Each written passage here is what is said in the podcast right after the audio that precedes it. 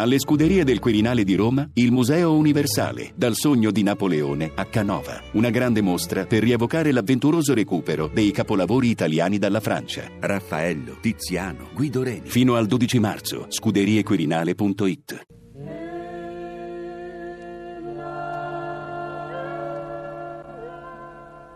C'era una volta un contadino che aveva una figliola. Erano in due e da mangiare non ce n'era nemmeno per uno. Eh, i campi non danno più frutti. Il grano si è seccato e i risparmi li abbiamo finiti. E Eh, tu smettila di cantare! Adesso che stiamo per morire di fame. Ma padre mio, quando sarò morta non canterò più. Ma adesso è meglio stare allegri finché siamo al mondo. In quel momento alla porta bussò una vecchina. Toc toc. Fate la carità, buon uomo. Ah, capitate bene, nonnina. Qui siamo più poveri di voi. Io ho ancora questa pagnottella. Mangiatela voi per me. Eh, Grazie, figliola. Anch'io voglio darti qualche cosa. E dallo scialle unto e stracciato la vecchia trasse una padellina, poi scomparve. Guardate che bella padellina. Figlia mia, bellissima è. Ma non ci teniamo nulla da cuocervi dentro. Possiamo sempre far finta. Signor padre, che cosa posso offrirvi? Costoletta o frittata? Pensate che la padellina senza fuoco sotto incominciò a friggere e subito per la stanza si sparse un profumino da resuscitare un morto. C'erano lì a cuocere due splendide costolette, costolette vere. Miracolo, è figlia mia. Siamo salvi. E come sono grandi! Qui ci si mangia in quattro! Mangiarono infatti e diedero il resto ai vicini che erano poveri come loro. Il giorno dopo Padre mio, che cosa posso servirvi? Costoletta o frittata? Una frittata facciamo. Ed ecco pronta e cotta una frittata per otto persone. Parte ne mangiarono il contadino e la figlia, parte la divisero tra i vicini poveri come loro. Ma non c'era anche una regina che non aveva fame? Ah, certo, certo. Allora lasciamoli mangiare e andiamo a vedere che cosa succede alla corte del re, dove la regina è malata di una misteriosa malattia. Come vi sentite quest'oggi, maestà? Ah, Male, malissimo. Sono debole e senza forza. Ah, Naturale, naturale, maestà. Vi rifiutate di mangiare ogni pietanza. Eh, provate questa che il cuoco ha cucinato per voi. Oh, via, via. Mi si rivolta lo stomaco. Era sempre così, la regina non mangiava più, finché a corte si sparse la voce della padellina prodigiosa e la figlia del contadino fu chiamata al palazzo del re.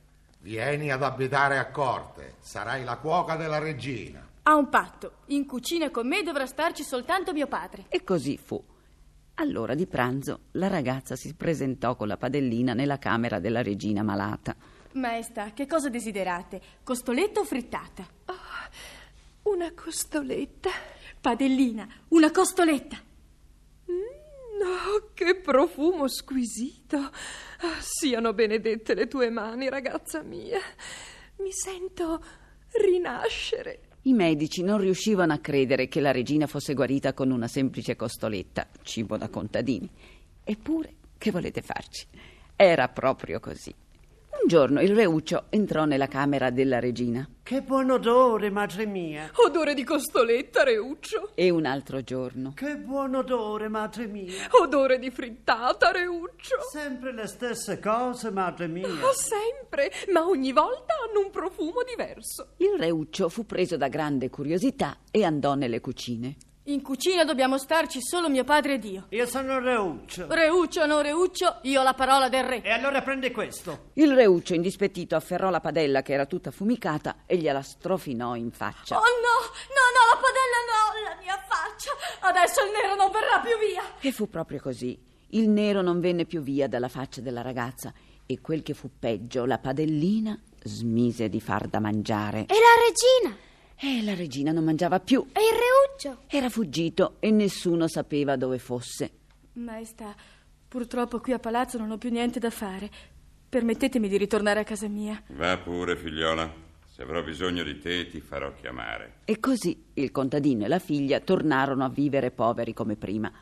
La padellina non cuoceva più nulla. Maledetta la padellina e chi ce la diede? Ai! Cucufu, figlia mia. Qualcuno mi ha tirato uno schiaffo! Te lo sarai sognato. Eh, ci mancherebbe altro che la pedalina magica se la prendesse con noi. Ammezzica al momento che entrate in questa casa. Oh, Cufu. Cosa succede, padre? Qualcuno che non vedo mi ha tirato uno schiaffo. Qui ci deve essere sotto qualche brutta magia. Fuggiamo prima che ci capiti qualcosa di peggio. Eh, Figliola, la porta è chiusa, non riesco ad aprire. Siamo in trappola e moriremo di fame. Deve essere la padellina che si è offesa. Che tu sia benedetta, padellina, e facci una buona costoletta. E la padellina prese a friggere una costoletta con un profumo mai sentito. Almeno di fame non moriremo. Ma sempre dentro siamo chiusi. E poi non posso vederti con quella faccia così sporca. Il profumo dei cibi si sparse per la città e giunse fino alla corte alla regina ammalata.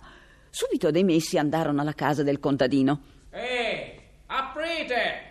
La regina vi vuole vedere! Dentro siamo chiusi! Provate ad aprire voi da fuori! Provarono e riprovarono, ma tutti gli sforzi furono vani.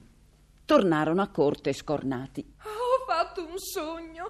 Mi pareva di essere portata dietro la porta di quella casa e che il solo odore di quelle pietanze mi avesse risanata. Oh, portatemi là, voglio provare. Così fecero.